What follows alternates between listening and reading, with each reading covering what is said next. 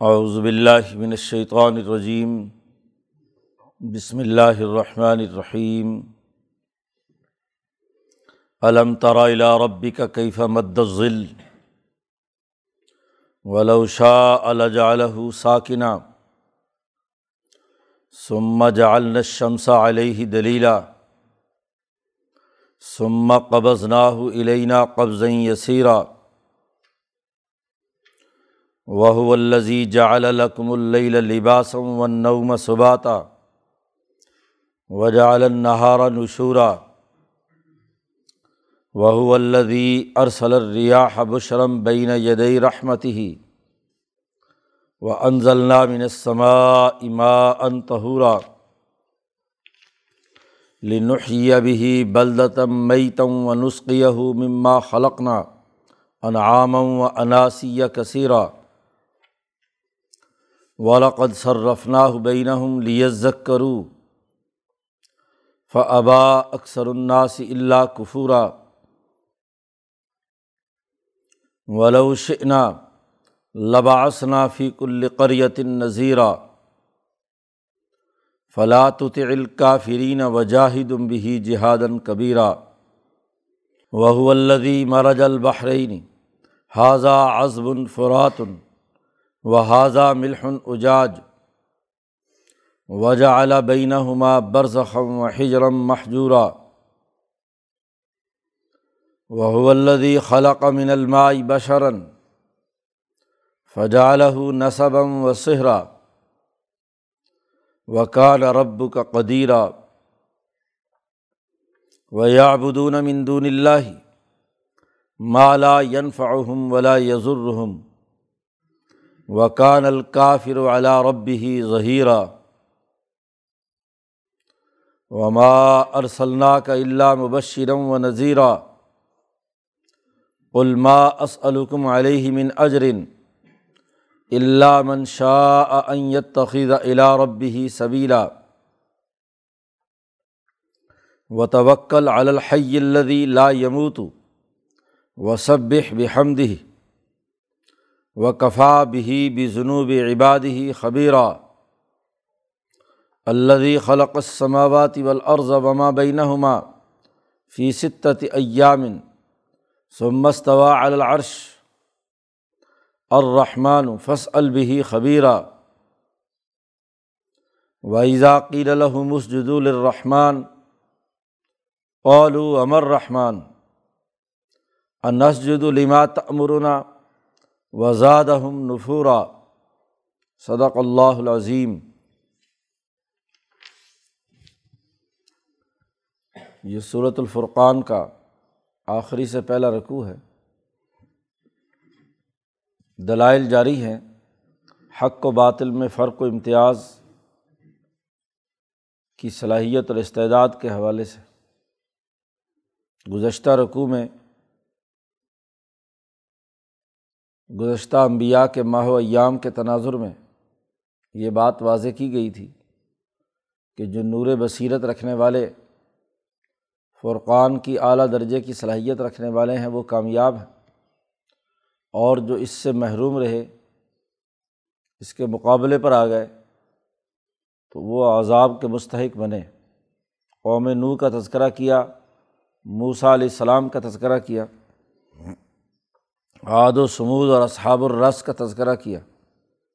قرآن نے کہا کہ جن میں عقل و شعور کے استعمال کرنے کی صلاحیت نہیں تھی یا انہوں نے اس پر عمل نہیں کیا تو انہیں ہم نے تباہ و برباد کر دیا۔ آج یہ جو قرآن حکیم کی مخالفت کرنے والے ہیں، اس نور بصیرت کے منکر ہیں۔ ان کا معاملہ بھی یہ ہے کہ یہ اپنی خواہشات کے پیروکار خواہشات کو انہوں نے خدا بنا لیا ہے۔ اس لیے یہ بھی حین یرون العذاب امن اضل صبیلا تھوڑے دنوں میں ہی دیکھ لیں گے کہ کس پر عذاب آتا ہے اور کون گمراہ ہے۔ اب اس رقوع میں کائنات کے جو گرد و پیش کے حقائق ہیں، انعامات الہیہ ہیں، اس کے دلائل دیے جا رہے ہیں۔ جنہیں شاہ صاحب کی اصطلاح میں تذکیر بھی اعلیٰ اللہ کہا جاتا ہے۔ اللہ کے جو گرد و پیش میں انعامات ہیں ان پر غور و فکر کرو۔ اسی سے پتہ چل جائے گا کہ نور بصیرت کس درجے میں ہے۔ فرقان کی صلاحیت، اسی کائنات کے گرد و پیش کے انعامات کے تناظر میں سمجھی جا سکتی ہے۔ چنانچہ قرآن حکیم نے کہا علم تارا الا ربی کا کیا تو نے رب کی طرف نہیں دیکھا؟ اپنے رب کو نہیں دیکھا کہ کیفا مد ذل کیسے وہ سائے لمبے کرتا ہے؟ سورج طلوع ہوتا ہے تو زمین پر چیزوں کا سایہ بہت لمبا ہوتا ہے۔ قرآن کہتا ہے، اگر اللہ چاہتا ولا شاہ لجا الہ ساکن تو اس کو روک دیتا۔ رات اندھیری ہے، سایہ ہے۔ صبح طلوع ہوا، سورج تو وہیں بھی روک دے۔ تو سایہ رک جائے گا۔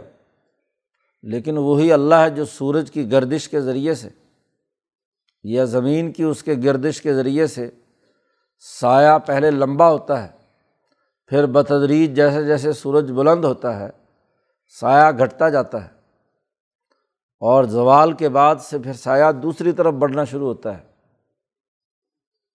پھر بڑھتے بڑھتے غروب کے موقع پر تو یہ جو نشو و ارتقاء ہے، یہ جو مختلف حالات زمان و مکان کے بن رہے ہیں، اس پر تم نے غور و فکر نہیں کیا۔ اپنے رب کے اس کمال پر تم نے غور نہیں کیا۔ سورج ایک ہی جگہ باندھ دیا جاتا۔ یا زمین ایک ہی جگہ باندھی جاتی، سایہ مستقل ہوتا یا مستقل دھوپ اور روشنی اور حرارت رہتی، تو اس قرۂۂ عرض پر کون سی انسانیت ہے جو زندہ رہتی؟ یہ جو بتدریج سائے کا گھٹنا بڑھنا، یہ بہت بڑا انعام ہے۔ تو کیا تم نے یہ نہیں دیکھا کہ کیفا مد ذلہ سایہ کیسے لمبا کرتا ہے؟ ولو شاہ الجالہ ساکنہ اور اگر اللہ چاہتا تو اس کو روک دیتا۔ پھر ایک اور بات پر غور و فکر کرو، قرآن نے کہا سما جالن شمسا علیہ دلیلا پھر اس سائے پر سورج کو دلیل کے طور پر مقرر کیا، راستہ بتلانے والا۔ اس قرۂۂ عرض پر سورج روشنی ہوتی ہے۔ بہت منظر واضح ہو جاتا ہے، راستوں کو پتہ چلتا ہے۔ اور سورج ہی یہ مختلف مراحل سے گزر کر تمہیں یہ تمام روشنیاں فراہم کرتا ہے۔ سما قبض نہ ہو علینہ قبض یسیرا پھر ایستا ایستا اس سورج کو اللہ تعالیٰ فرماتے ہیں کہ ہم اپنی طرف واپس کھینچ لیتے ہیں۔ بتدریج یا قبضاً یسیرا ایستا ایستا آسانی کے ساتھ۔ ایک دم سورج گھوم جائے تو تب بھی کیا ہے؟ گرمی اور سردی، رات اور ایک دم دن، تو اس سے تو کوئی فائدہ نہیں۔ اور رات بھی بتدریج گزرتی ہے اور دن بھی بتدریج گزرتا ہے۔ قبض نہ ہو قبض یسیرا۔ بہت آہستہ آہستہ ہم سورج کو واپس اپنے پاس لے لیتے ہیں، تمہیں نظر نہیں آتا۔ رات ہوتی ہے، سورج غروب ہو جاتا ہے۔ پھر دوبارہ طلوع ہوتا ہے۔ سما قبض نہ ہو علینا قبض یسیرا۔ اس پر غور و فکر کرو۔ مولانا سندھی رحمۃ اللہ علیہ نے اس مثال سے استدلال کیا ہے کہ جیسے یہ سائے جو سورج کی اور روشنی کے تمہیں نظر آتے ہیں، ایسے ہی مالا اعلیٰ کے اس نظام میں حضیرت القدس کی وہ نوش روشنی اور نور جو نور السماواتی والارض کی صورت میں ہے، اس کا عکس آج زمین پر قرآن کی صورت میں آ گیا۔ یہ قرآن حکیم دراصل اسی کا سایہ ہے جو نور خدا بندی حضرت القدس میں موجود ہے۔ دنیا میں اس وقت جتنی بھی چیزیں ہیں، وہ دراصل اسی مرکز اور مہور کی چھوٹی تصویر ہے، اس کا عکس ہے، اس کا سایہ ہے۔ تو یہ جیسے سورج گردش کرتا ہے، اس کا طلوع و غروب ہے۔ ایسے ہی جب حضیرت القدس پوری کائنات کا نظام چلاتا ہے، تو ایک مرحلہ ہوتا ہے کہ وہ اس کی روشنی اس دنیا کی طرف متوجہ ہوتی ہے۔ جیسے ایک زمانے میں تورات کی روشنی آئی موسا علیہ السلام کے ذریعے سے۔ پھر کافی طویل عرصے کے بعد پھر گردش ایام مالا اعلیٰ کے ہوئے تو زبور آئی اور پھر گردش ایام ہوا تو پھر انجیل آئی اور آج کتاب مقدس قرآن حکیم پوری جامعت کے ساتھ یہ فرقان اسی تجلی اعظم کا عکس ہے۔ تو جو گرد و پیش کے سایوں کو دیکھ کر جو قرۂۂ رض پر پڑھ رہے ہیں، اس سے استدلال کرو کہ یہ قرآن کا نور بھی اسی طریقے سے، ذات باری تعلیٰ کے نور سے، اس کا کلام کی صورت میں دنیا میں آج محمد مصطفیٰ صلی اللہ علیہ وسلم کے قلب اتھر پر اترا ہے۔ وہ الدی جالکم اللہ لباسن و نعم صباتن وجا النہارا نشورا۔ اسی دن رات پر غور و فکر کرو کہ اللہ وہ ذات ہے جس نے تمہارے لیے اس رات کو لباس بنایا۔ رات کا اندھیرا تمہارے لیے اوڑھنا بن گیا کہ تھکے ہارے جا کر تم سوتے ہو۔ جی کوئی نہ کوئی چادر لباس اوپر لے کر سوتے ہو، آرام کرتے ہو۔ تو رات کو تمہارے لیے پردہ بنا دیا کہ سو، آرام کرو۔ ون نعما صباتن اور اللہ ہی ہے جس نے تمہارے لیے یہ نیند کو تمہارے لیے آرام کرنے کی جگہ بنایا۔ نیند کے ذریعے سے تمہاری جسم کی تمام ٹوٹ پھوٹ ختم ہو جاتی ہے۔ دوبارہ جسم ایکٹیو ہو جاتا ہے۔ سارا دن میں جو محنت اور مشقت سے جسم کی توانائی خارج ہو چکی ہوتی ہے۔ تو رات کو آرام کرتے ہو، نیند کرتے ہو، تو تمہارا جسم دوبارہ بحال ہو جاتا ہے۔ تو نوم نیند تمہارے لیے آرام کا باعث بنتی ہے۔ اور پھر وجا علن نہارا نشورا، اور پھر دن دوبارہ چل پھر کر کام کاج کرنے، نشر و اشاعت کرنے کا کام ہاں جی باہر نکلنے کا کام کرنے کا موقع فراہم کرتا ہے۔ تو رات اور دن، اور پھر رات اور دن میں نیند، یہ جیسے تمہارے اندر بہت سارے جسم کے بہت سارے انعامات اور ترقی کا ذریعہ بنتی ہے، ایسے ہی غور و فکر کرو کہ یہ دنیا جس میں تم رہ رہے ہو، اس دنیا میں تمہاری پچاس ساٹھ سال کی زندگی، اس کے بعد تمہیں ایک لمبی نیند سونا ہے۔ موت دراصل نیند ہے۔ جی جیسے نیند میں انسان نصف موت ہو جاتی ہے، آدھا مر جاتا ہے۔ اس لیے نبی اکرم صلی اللہ علیہ وسلم نے جو دعا سکھلائی وہ یہ، سو کر اٹھے تو اللہ کی حمد اور تعریف بیان کی جاتی ہے کہ الحمد للہ اللہ احیانہ بادامہ اماتنا و الہن نشور کہ سب اللہ کی تعریفیں ہیں جس نے ہمیں موت کے بعد زندگی دی۔ تو سونا بھی ایک قسم کا موت ہے، آدھی روح نکل جاتی ہے۔ دوبارہ زندگی دی۔ تو ایسے ہی جو موت حقیقی ہوتی ہے وہ بھی دراصل ایک لمبی نیند ہے۔ اس لیے امام شاہ ولی اللہ دہلوی نے مجازات جو قبر سے متعلق ہے وہاں اس دن عام لوگوں کی زندگی کو اسی کے ساتھ تشبیح دی ہے۔ جیسے کہ سونے والا خواب دیکھتا ہے اور ایک طویل خواب کی صورت میں اچھا یا برا، اس کے اثرات و نتائج اس کے جسم پر ظاہر ہوتے ہیں۔ ایسے ہی وہ ایک لمبی نیند ہے اور پھر میدان حشر میں تم تمام کو اٹھایا جائے گا۔ نشر ہوگا وہاں۔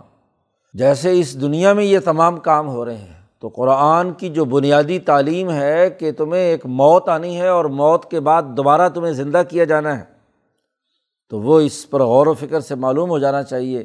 یہ جو گرد و پیش کی دنیا کا تم جائزہ لو، تو اس سے تمہیں آخرت کا فکر اور آخرت کا تعلق واضح ہو جانا چاہیے۔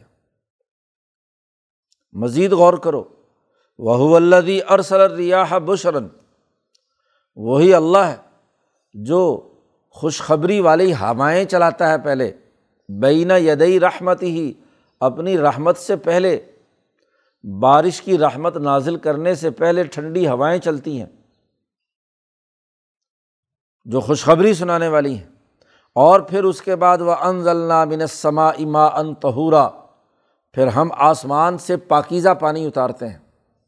بارش کا پانی سب سے صاف ستھرا اور پاکیزہ ہوتا ہے۔ صاف ستھرا اور پاکیزہ اتارتے ہیں پانی۔ کس لیے اتارتے ہیں؟ لنحیہ بھی بلدتم میتن تاکہ اس کے ذریعے سے مردہ دیس کو زندہ کیا جائے۔ حضرت شیخ الند نے بلدہ کا ترجمہ یہاں دیس کیا ہے۔ علاقہ، ملک، وطن۔ تو جو زمین مردہ ہو چکی ہے جس پر بارش برستی ہے، تو اس زمین کو ہم زندہ کر دیتے ہیں، نشو و ارتقاء اس میں شروع ہو جاتی ہے۔ اور وہ پانی پہاڑوں پر ہو، تو نسخیہ ہو وہاں سے بہہ کر تالاب بھرتے ہیں، چیزیں بھرتی ہیں، برتن بھرتے ہیں۔ مما خلق نہ ان عامم و اناسی یا کثیرہ جو ہم نے چوپائے اور جانور اور انسان پیدا کیے ہیں۔ تو وہ انسان ان کو ہم یہ پانی پلاتے ہیں، وہ سیراب ہوتے ہیں۔ فصلیں سیراب ہوتی ہیں، جانور سیراب ہوتے ہیں، پیتے ہیں، انسان سیر ہو کر پیتا ہے، تو یہ پانی مائع تہور ہم نے اتارا۔ پہلے خوشخبری کی ہوائیں چلتی ہیں، پھر بارش برستی ہے، پھر مردہ زمینیں زندہ ہو جاتی ہیں۔ جانور جو ہے، وہ پانی پیتے ہیں، انسان اس سے فائدہ اٹھاتے ہیں۔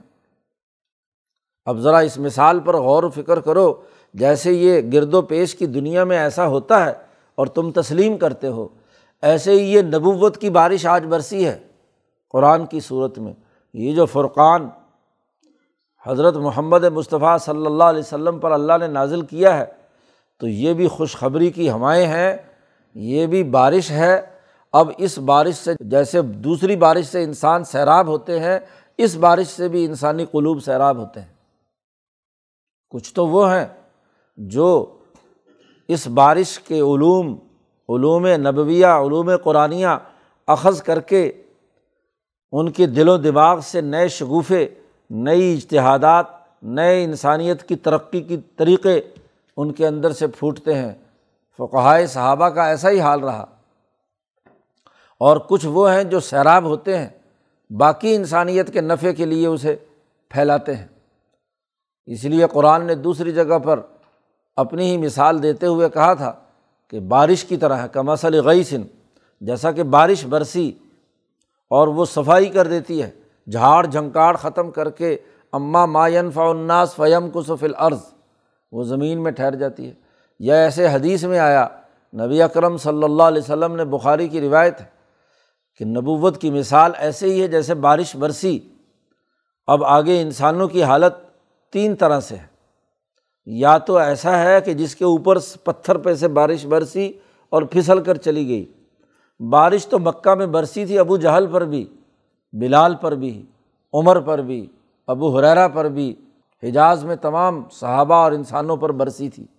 لیکن ابو جہل جو پتھر دل تھا تو دل پر آئی اور گزر گئی۔ پھسل کر دوسری طرف چلی جائے۔ چکنا پتھر اور پہاڑ ہو، وہ نہ تو پانی جذب کرتا ہے اور نہ ہی پانی کو اسٹور کرتا ہے، ذخیرہ کرتا ہے۔ ایک پتھر وہ ہے کہ جو جس پر بارش برسی، اس نے سارا پانی گرد و نواح کا تالاب کی صورت میں اپنے اندر محفوظ کر لیا۔ خود تو اسے کوئی فائدہ نہیں ہے، کیونکہ وہ جذب نہیں کر سکتا۔ لیکن اس کے تالاب میں جمع ہونے، اس پتھر میں جمع ہونے کے نتیجے میں جانور آ کر پانی پیتے ہیں، دوسری مخلوقات پیتی ہیں، انسان پیتے ہیں۔ ایک یہ معاملہ۔ اور ایک وہ زرخیز ترین زمین ہے جس پر بارش برسی، اس نے جذب کی اور اس میں سے عمدہ ترین چیزیں ہاں جی اس میں سے نکل رہی ہیں۔ متنوع قسم کے پھل، فروٹ ہاں جی جتنی زرخیز اعلیٰ زمین ہوگی، اتنی اونچی اور قیمتی غذا اس کے اندر سے نکلے گی۔ زعفران نکلے گا، پھل، فروٹ نکلیں گے۔ تو یہ نبوت کی بارش تو یکساں برستی ہے۔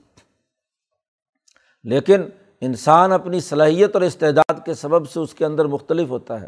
تو آج یہ نور بصیرت، نور فرقان، قرآن حکیم کی تعلیم کی صورت میں بارش کے طور پر برسا ہے، تو اس کو قبول کرو، جو اسے قبول کرے گا وہ فیضیاب ہوگا۔ اس کے بعد فرمایا ولاقد صرف ناہو بین اسی لیے ہم اس کو مختلف انداز میں بیان کرتے ہیں۔ مختلف انداز میں اس کی تقسیم کرتے ہیں لیت زک کرو تاکہ وہ نصیحت حاصل کریں، تذکر حاصل کریں، توجہ دیں اس بات کی طرف۔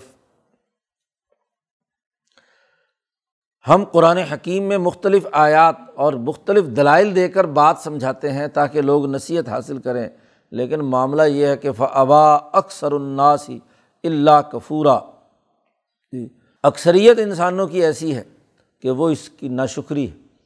کہ وہ ان ان انعامات کا شکریہ ادا نہیں کرتی۔ بارش برستی ہے، اس سے سیراب بھی ہوتے ہیں، خوب ڈٹ کر کھانا کھاتے ہیں، دنیا کی تمام چیزیں استعمال میں لاتے ہیں۔ سورج، چاند، ستاروں کے فوائد سے متمد ہوتے ہیں۔ سائے اور دھوپ سے کیا ہے، فائدہ اٹھاتے ہیں۔ لیکن پھر اللہ کے علم اور اللہ کے قرآن اور اس نور بصیرت کا انکار کرتے ہیں۔ باقی رہی یہ سوال کہ حضرت محمد مصطفیٰ صلی اللہ علیہ وسلم کو تمام دنیا انسانیت کے لیے نبی بنا کر بھیجا۔ اس لیے شروع میں کہا کہ ہم نے یہ فرقان نازل کیا اپنے بندے پر لیکون للعالمین نذیرہ تمام جہان والوں کے لیے نذیر بنا کر بھیجا۔ تو اللہ نے کہا ہاں کوئی سوال ہو سکتا تھا کہ ہر علاقے کے لیے الگ الگ کیوں نبی نہیں آیا؟ تو اللہ نے اس کی وضاحت کی۔ لوشنا اگر ہم چاہتے تو لباسنا فی کل قریت نذیرہ تو ہر ایک بستی میں ہم ایک ڈلانے والا اٹھ، اٹھا دیتے۔ ہر جگہ ایک مستقل اس دور میں بھی نبی بنا دیتے۔ یہ اس دور کی بات ہو رہی ہے۔ ایک ہے ماضی کا قصہ۔ تو ماضی کے قصے میں تو قرآن نے دوسری جگہ پر کہا ہے بہ امن قریت اللہ خلافیہ نذیر کوئی بستی ایسی نہیں جس میں ہم نے کوئی ڈرانے والا نہ بھیجا ہو۔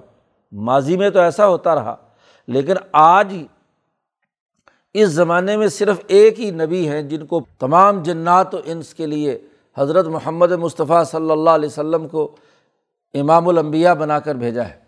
وہی للعالمین نذیرہ ہے۔ اگر ہم اس دور میں بھی چاہتے تو ماضی کی طرح ہر ایک علاقے اور ہر بستی میں، ہر قوم میں ہم ایک نیا نبی پیدا کر سکتے تھے۔ لیکن ہم نے تمام جہان کے تمام انسانوں کے لیے ایک عالمی نظام بنانے کے لیے نبی اکرم صلی اللہ علیہ وسلم کو عالمین کا نظیر بنا کر بھیجا ہے اس قرآن کے ذریعے سے۔ فلاط الکافرین اب حضور صلی اللہ علیہ وسلم سے کہا جا رہا ہے کہ آپ جب پوری دنیا کے لیے نبی بنا کر بھیجے گئے ہیں، تو اب کسی کافر کی آپ اطاعت نہیں کریں گے، اس کی بات نہیں مانیں گے۔ وہ جاہد ہم بھی جہادن کبیرہ اور ان تمام سے آپ بڑا جہاد کیجیے بڑے زور سے، طاقت اور قوت کے ساتھ۔ کیونکہ اس وقت کل انسانیت کو ایک بین الاقوامی پروگرام پر اکٹھا کرنا ضروری ہے۔ انسانیت کی وحدت تقاضا کرتی ہے کہ ان کے لیے ایک عالمی اور بین الاقوامی نظام وجود میں آئے۔ تو اس لیے آپ پوری دنیا سے جہاں بھی موقع ہو، جو بھی اس تعلیم کے منکر ہوں، ان تمام منکرین کے خلاف جد وجہد اور کوشش کریں گے، کردار ادا کریں گے۔ مزید کائنات پر غور و فکر کی دعوت دی وہ الدی مراج البحرینی حاضہ ازمن فراتن و حاضہ ملحن اجاج۔ اللہ ہی وہ ذات ہے جو دو دریاؤں کو، دو سمندروں کو ایک دوسرے سے ملا کر چلاتا ہے، کہ حاضہ ازمن فراتن یہ انتہائی میٹھا پانی کا دریا ہے۔ وہ حاضہ ملحن اجاج، اور یہ انتہائی کڑوے پانی کا دریا ہے۔ دونوں ساتھ ساتھ چلتے ہیں۔ وجہ اعلیٰ بینہ ہما برزخن اور اللہ نے ان کے درمیان ایک ایسا برزخ، ایسی نہ دکھائی دینے والی دیوار کھڑی کر دی کہ وہ ادھر کا پانی ادھر نہیں ملتا اور ادھر کا پانی ادھر نہیں ملتا۔ دونوں میلوں تک دور تک اپنے اپنے محور اور اپنے اپنے مقام پر بہتے چلے جاتے ہیں۔ ایک صاف ستھرا شفاف سفید پانی اور ایک طرف انتہائی نیلا اور گہرا پانی۔ دو دریا جب ملتے ہیں تو ان کے درمیان ہجرم محجورہ، ان کے درمیان رکاوٹ کھڑی کر دی کہ ایک دوسرے سے وہ ملتے نہیں ہیں۔ ہجر کہتے ہیں دیوار کو، رکاوٹ کو۔ تو ایسی رکاوٹ کھڑی کر دی گئی ہے کہ ادھر کا پانی ادھر نہیں ملتا۔ تو دنیا کے بہت سے مقامات ایسے ہیں۔ جی دریاؤں میں بھی، سمندروں میں بھی۔ یہاں جی اٹک سے اب دریائے کابل کا پانی آ رہا ہے، ادھر سے دریائے سندھ کا پانی آ رہا ہے۔ اٹک کے پل پر کھڑے ہو کر دیکھیے، دونوں میلوں تک کیا ہے؟ اپنے اپنے الگ الگ دائرے کے اندر چل رہے ہیں۔ ایک طرف ایک رنگ کا پانی، دوسری طرف دوسرا پانی۔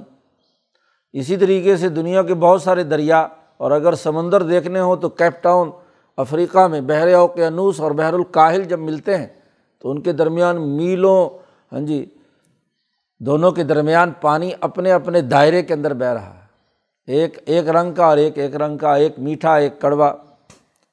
تو یہ ہم نے اس پوری کائنات پہ، یہ دنیا کی زندگی میں انسانیت میں بھی ایک طرف میٹھی انسانیت جو نور فرقان کی حامل ہے اور ایک طرف یہ کڑوی انسانیت جو کفر کی حامل ہے۔ اس دنیا میں چونکہ امتحان ہے، ہر ایک کو اپنا اپنا موقع دیا ہے ہم نے۔ اس لیے یہاں تو یہ نہیں ہو سکتا کہ یہ سزا کا عمل فوری طور پر شروع ہو، تو یہاں یہ ایک طویل عرصے تک، ایک لمبے دائرے تک ہو سکتا ہے یہ الگ الگ بہیں۔ یہ جو کافرین اور ناشکرے ہیں اور یہ جو نور بصیرت کے حاملین ہیں، ایک میٹھا ہے اور ایک کڑوا ہے۔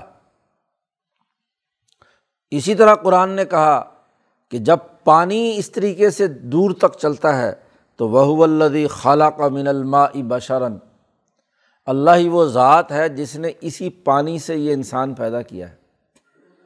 خالہ کا من الما بشرن اور صرف انسان کو پیدا ہی نہیں، بلکہ اس پیدائش کے بعد فجا الح نصبوں و صحرا، اس انسان کے اندر ایک روٹ اس کا نصبی ہوتا ہے اور ایک اس کا سسرالی رشتے کا روٹ ہوتا ہے۔ تو دو رشتے بنا دیے نصب کا اور سحر کا، کیونکہ اولاد جب بھی پیدا ہوگی تو مرد اور عورت کے ملاپ سے ہوگی۔ تو مرد کا روٹ جس ماں باپ سے چلا آ رہا ہے، وہ اور عورت کا روٹ جو اس کے ماں باپ سے چلا آ رہا ہے، دونوں کو ہم ملاتے ہیں۔ اور اس میں بھی جو بچہ پیدا ہوتا ہے، پچاس فیصد باپ کا اثر، پچاس فیصد ماں کا اثر۔ تو دونوں اپنے اپنی تاثیرات کے ساتھ موجود ہوتے ہیں۔ تو جب انسانی جسم کی ساخت میں دونوں کے اثرات ساتھ ساتھ چلتے ہیں، اس کے جین میں ہاں جی ماں کے اور باپ کے دونوں کے اثرات، اس کے ڈی این اے میں دونوں کے اثرات مسلسل چل رہے ہوتے ہیں، تو یہ ان تمام چیزوں پر تم غور و فکر کرو۔ ایک نصبی رشتہ ہے اور ایک شہری رشتہ ہے۔ وکان رب کا قدیرہ اور تیرا رب بہت ہی زیادہ ہاں جی قدرت رکھنے والا ہے، قدیر ہے کہ وہ یہ سارے کام کرے۔ جیسے کڑوا اور میٹھا پانی بیک وقت چلا سکتا ہے، تو مرد اور عورت سے پیدا ہونے والی اولاد ہاں جی وہ کٹھی کیوں نہیں چل سکتی؟ اس کے بہت سارے امتزاجات ہیں۔ مسلمان اور کافر دونوں ہاں جی اس دنیا کے دائرے کے اندر کیا ہے، اپنے اپنے دائرے میں چل رہے ہوتے ہیں۔ تو کفر الگ سے ایک قسم ہے ہے انسان ہے وہ بھی انسان ہے۔ لیکن نور بصیرت اور غیر نور بصیرت ہاں جی ایک نے ایک سے روشنی لی اور ایک نے دوسرے سے، تو اب ان دونوں کا برابر چلنا ہے۔ اب ایسی حالت کے اندر وہ لوگ جو یا ابدون امندون اللہ اللہ نے ہی سارا کیا ہے، تو اللہ کو چھوڑ کر ان کی عبادت کریں کہ مالا ینف ولا یزرحم جو نہ ان کو نفع دیتا ہے نہ نقصان۔ تو یہ کیسی حرکت ہے کہ نفع اور نقصان سے مابرہ ہو کر وہ ایک خاص بت یا پتھر کی پوجا میں لگے ہوئے ہیں، جس نے کچھ بھی تو نہیں کیا۔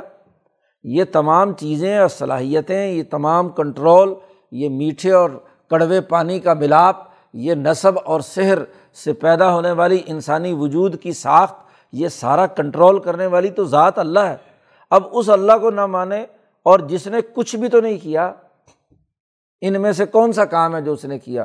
کوئی بارش برسائی، کوئی سورج کا سایہ بنایا، کوئی اس سائے کے گھٹنے بڑھنے کا کام کیا، کوئی انسانوں میں بارش برسا کر چیزوں کے اگانے اور اس کے فائدے اور سیرابی کا کوئی کام کیا، کچھ بھی تو نہیں کیا۔ تو پھر اس کو خدا مان کر پوجنا، خدا بنانا، یہ کہاں کی عقل مندی ہے؟ وکان الکافر علا ربی ہی ظہیرہ یہ کافر اپنے رب کی طرف سے پشت پھیر کر دوسری طرف کیوں جا رہا ہے؟ کیوں پشت پھیر رہا ہے؟ باقی رہی بات کہ ہم نے آپ کو یہ قرآن دے کر بھیجا ہے۔ نور فرقان اپنے خاص بندے پر تمام جہان والوں کے لیے بھیجا ہے۔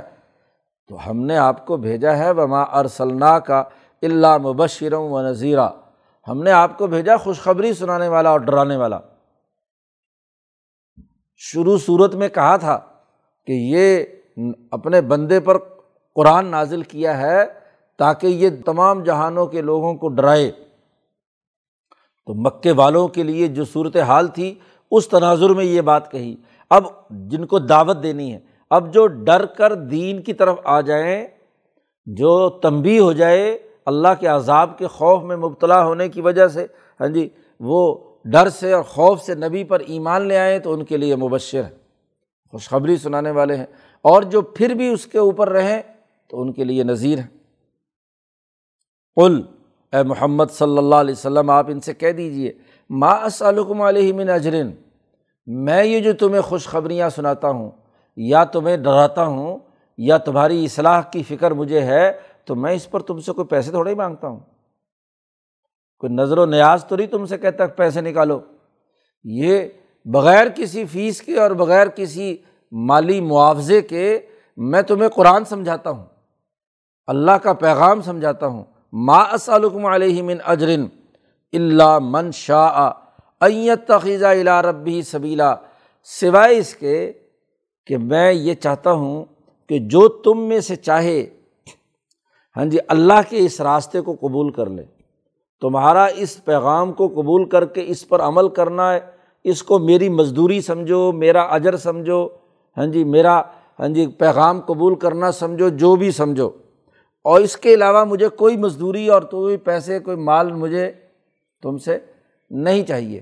صرف یہ کہ من شاہ تخذہ ربی سبیلا، کہ جو چاہے اپنے رب کی طرف راستہ بنا لے۔ جبر سے میں کسی کو کلمہ نہیں پڑھواؤں گا۔ من شاہ جو خود چاہے گا اپنی من مرضی سے، تو میں چاہتا ہوں کہ وہ سیدھے راستے کو اختیار کر لے۔ پھر نبی اکرم صلی اللہ علیہ وسلم کو حوصلہ دیتے ہوئے آپ صلی اللہ علیہ وسلم سے کہا جا رہا ہے و توکل الحی اللہ یمود آپ توکل اور اعتماد کیجیے اس ذات پر جو زندہ ہے، جو کبھی نہیں مرتی۔ لا یموت۔ اور وہ سب بحمد ہی اور اللہ کی حمد و ثناء اور اس کی تصویر میں مشغول رہی ہے یہ جو کچھ آپ کے خلاف باتیں کرتے ہیں، ان کو کرنے دیں۔ آپ کا مذاق اڑاتے ہیں یہ تخدون کا اللہ حضوا یہ جو جھوٹی باتیں آپ کے خلاف کرتے ہیں، انہیں کریں۔ آپ اللہ پر اعتماد کریں، وہ زندہ ہے، اس کو کبھی موت نہیں آنی۔ ان کو تو موت آنی ہے۔ یہ تو مر کھپ جائیں گے۔ تو اس زندہ ذات باری تعلیٰ الحی جو تمام زندگیوں کا مرکز ہے، زندگی دینے والا ہے، اس پر اعتماد اور توکل کیجیے اور وصبح بحمد ہی اور اس کی حمد و ثناء کی تصبیح و تحمید کیجیے و کفا بھی بھی جنوبی عباد ہی خبیرہ۔ اللہ تعالیٰ کافی ہے، اپنے بندوں کے گناہوں پر اچھی طرح باخبر ہے اور وہی ان کو جزا و سزا کے تمام مراحل سے گزارے گا۔ وہ اللہ وہ ذات ہے جس نے آسمان و زمین پیدا کی اور پھر وما بین ہما اور جو ان کے درمیان تمام مخلوقات ہیں صرف چھ دنوں میں۔ اللہ نے چھ دنوں میں تمام مخلوقات پیدا کیں۔ پچھلی آیت میں کہا تھا، اللہ الحی ہے۔ وہ تمام چیزوں کو زندگی عطا کرنے والا ہے۔ تو اب اس کی وضاحت کر دی کہ اس نے آسمان و زمین پیدا کیے چھ دنوں میں۔ سمس طوا العرش۔ اور پھر اس نے عرش الٰہی پر استوا کیا۔ اس پوری کائنات کو کنٹرول کرنے کا جو مرکز اور مہوری مقام عرش الٰہی ہے، اس عرش پر قائم ہوا۔ الرحمٰن۔ اور رحمان فص البی خبیرہ اللہ ہے اور الرحمٰن ہے۔ بس جو خبر رکھنے والے لوگ ہیں، باخبر لوگ ہیں، ان سے اس رحمان کے بارے میں سوال کرو کہ اسی نے کائنات پیدا کی ہے، اسی نے تخلیق کی ہے۔ وہی پوری کائنات کا نظام براہ راست کنٹرول کر رہا ہے۔ باخبر لوگوں سے پوچھو۔ بے خبروں سے پوچھنا۔ آدمی کوئی معلومات لینا چاہے تو جس شعبے کی جسے خبر ہے اسی سے لی جائے گی۔ اور اس وقت یہاں خبر دینے والے حضرت محمد مصطفیٰ صلی اللہ علیہ وسلم ہیں، تو ان سے پوچھو، فصل بھی خبیرہ۔ ان کی حالت تو یہ ہے کہ ویدا قیل الحمس جد الرحمٰن جب ان سے کہا جاتا ہے کہ رحمان کو سجدہ کرو، بتوں اور پتھروں ان کو چھوڑ کر صرف الرحمٰن کو سجدہ کرو۔ تو یہ عرب لوگ، مکے کے لوگ کہتے ہیں وہ امر رحمان کون ہے رحمان؟ جی یعنی رحمان کی جو ذات ہے، اس کا تعارف ہی ان کو نہیں ہے۔ اصل بات یہ تھی کہ اسماعیل علیہ السلام کے اس پوری قوم میں اللہ کی ذات کا جو تعارف تھا، وہ موجود تھا۔ اس میں اللہ استعمال کرتے تھے۔ اور یہودیوں اور عیسائیوں میں تورات کے نزول کے زمانے میں اللہ کے ساتھ الرحمٰن کا تصور بھی موجود تھا۔ تو یہاں مشرقین مکہ کے لیے ایک بالکل نیا نام تھا۔ اس لیے وہ قالو، وہ کہتے ہیں، ومر رحمان۔ ہم تو اللہ کو تو جانتے ہیں، یہ رحمان کون آ گیا؟ جی انس جد لماتا امرونا پہلے تو جانتے نہیں تھے، جب نبی اکرم صلی اللہ علیہ وسلم نے آ کر بتلا دیا، بسم اللہ الرحمٰن الرحیم۔ تو اس کے باوجود بھی یہ سوال کرتے ہیں، تو یہ دراصل یہ سوال تنزیہ ہے۔ اس تنزیہ سوال پر کہتے ہیں انس جدو لماتا امرونا کیا ہم سجدہ کریں جس کا تو ہمیں حکم دیتا ہے؟ نبی اکرم صلی اللہ علیہ وسلم سے کہتے ہیں۔ قرآن کہتا ہے، یہ وزاد ہم نفورا. ایک طرف سے تو یہ بات کہتے ہیں کہ رحمان کون ہے؟ ہم اس کو سجدہ کیوں کریں؟ اور دوسری طرف اللہ پاک نے واضح کر دیا کہ یہ کہنے کے نتیجے میں ان کی نفرت مزید بڑھ جاتی ہے۔ یعنی تکبر اور غرور سے رحمان کو سجدہ نہیں کرتے۔ تو یہاں اس آیت میں کافروں کے سجدہ نہ کرنے کا تذکرہ ہے اور اس کے رد میں نبی اکرم صلی اللہ علیہ وسلم نے ہمیں تعلیم دی کہ مسلمان اس آیت پر سجدہ کریں تاکہ کافروں کے اعلی رغم ان کی مخالفت عملاً ظاہر ہو جائے کہ وہ تکبر اور غرور کرنے والوں کے مقابلے پر اللہ کے سامنے سجدہ ریز ہوں گے۔ وہ کافروں کی طرح نہیں ہیں کہ اللہ کے سامنے سجدہ ریز ہونے سے انکار کر دیں۔ تو اس لیے یہاں پر سجدہ تلاوت لازمی ہو گیا ہے۔ تو سجدہ تلاوت کرنا ہاں جی واجب ہے، ضروری ہے۔ ہاں جی یہ ادا کرنا چاہیے۔ اللہ تعالیٰ قرآن حکیم کو سمجھنے اور اس پر عمل کرنے کی توفیق عطا فرمائے۔ اللہ